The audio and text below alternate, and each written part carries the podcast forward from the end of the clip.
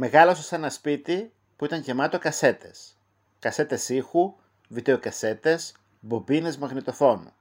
Έχω ολόκληρα ράφια, στίβες από τέτοιες κασέτες, όλων των εταιριών. Maxell, BASF, TDK, Denon, Philips, Scotch, Rax, μάρκες γνωστές και άλλες λιγότερο γνωστές, αλλά εξίσου αποδοτικές. Με το μαύρο καπάκι και αργότερα διάφανες, με το καρόλι της ταινίας να φαίνεται στο γύρισμα της κασέτας. Απλές, μετάλλου ή χρωμίου, που έδιναν μια αίσθηση καλύτερης ηχογράφησης. Η διάρκεια τους έπαιζε. 46 που χωρούσαν ακριβώς ένα άλμπουμ. 60 που είχαν πάντα και λίγο περίσευμα για κάτι άλλο. 90 ή 120 για μαραθώνιες ηχογραφήσεις. Κάθε φορά το ξετύλιγμα της προστατευτικής ζελατίνας και το άνοιγμα της πλαστικής θήκης αποτελούσαν μια διαδικασία προετοιμασίας για μια καινούργια εμπειρία που αυτές οι κασέτες θα κρατούσαν αποθηκευμένες για χρόνια.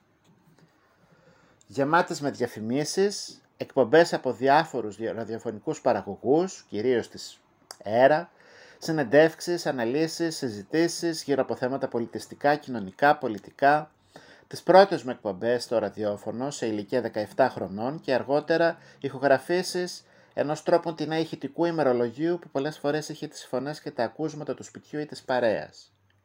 Και φυσικά υπάρχουν και οι δεκάδες κασέτες με τα mixtapes, με τα τραγούδια της εποχής, που τις φόρτωνα στο Walkman, μια από τις πιο χρήσιμες εφευρέσεις της νεανικής μου ηλικίας, που αργότερα βέβαια αντικαταστάθηκε από ένα ψηφιακό MP3 player.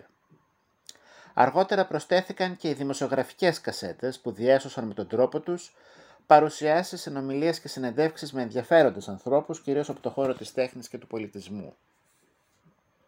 Δεν ξέρω πόσες ζωές θα χρειάζονταν για να ξανακούσω με τη σειρά όλες αυτές τις κασέτες. Το σημαντικό αρχείο, αλλά και τη σαβούρα που έμεινε και μαζεύαμε οικογενειακώς εδώ και δεκαετίες. Άλλωστε μου είναι δύσκολο να το κάνω καθώς δεν έχω ένα κασετόφωνο που να δουλεύει κανονικά. Η τελευταία προσπάθεια ακρόασης ενός αρχείου που χρειαζόμουν απέβη άκαρπη καθώς το καρούλι μάσησε την κασέτα σε τέτοιο βαθμό ώστε φοβάμαι πως την κατέστρεψε. Έτσι, οι κασέτες αυτές σήμερα στέκουν δοκιμάζοντας τις αντοχές τους στη σκόνη του χρόνου. Αυτό μέχρι πρόσφατα που αναζήτησα και τυχαία βρήκα ένα μικρό παλιό Walkman το οποίο παράξενο πως είχε ακόμα αντοχές για να παίζει τις κασέτες. Βγαλμένο μέσα από τα 90s, το μικρό αυτό θαυματουργό μηχανηματάκι κατάφερε να με γυρίσει για λίγο πίσω στο χρόνο και να θυμηθώ το soundtrack της εφηβείας μου. Και όχι μόνο αυτό, θυμήθηκα τότε και τις αμέτρητες βόλτες στα δισκάδικα της Θεσσαλονίκης. Το Rock 100 στην Παύλου Μελά, το Βεργίδη στην Παλιά στο Αχύρς, το Β52 στο Ναβαρίνο και τόσα άλλα που πλέον δεν υπάρχουν πια και έχουν περάσει στα πίσω διαμερίσματα της μνήμης όσων τα πρόλαβαν. Θυμήθηκα ακόμη τις ατέλειωτες ώρες μπροστά στο κασετόφωνο περιμένοντας να γράψω έστω και με παρεμβολές από τον DJ κάποιο τραγούδι που μου άρεσε. Τώρα πια αρκεί μια εφαρμογή στο κινητό για να μάθεις ποιο τραγούδι ακούς και άλλη μια για να το κατεβάσεις στο σκληρό του κινητού σου.